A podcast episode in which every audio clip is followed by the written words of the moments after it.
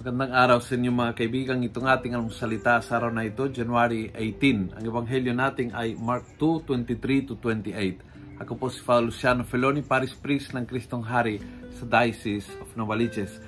Sabi ng ebanghelyo, as his disciples walk along with him, they began to pick the heads of grain and crush them into their hands. Then the Pharisees said to Jesus, Look, they are doing what is forbidden on a Sabbath.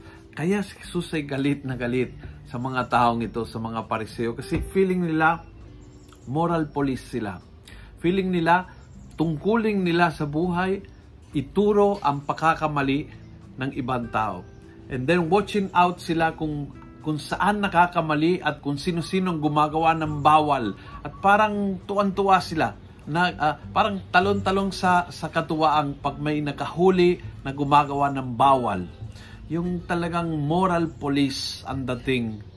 And uh, sa reaction ng Panginoong Jesus, siguro isang malaking paanyaya na never, never ever take that position.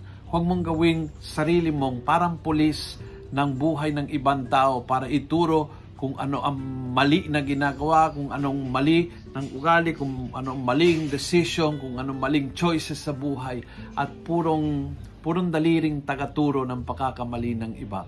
Hindi lang hindi kinalulugdan ng Diyos, kundi yon ang kinagalit ng Panginoon. Hindi siya nagalit sa makasalanan, nagalit sa mga tagaturo ng kasalanan ng iba. Because that's not the attitude of a Christian. The attitude of a Christian is the attitude of Jesus. Mahabagin siya sa mga tao na nakakamali, nakakasala, puno ng kalayaan at di- dinadaan sa pagmamahal tungo sa kalooban ng Diyos.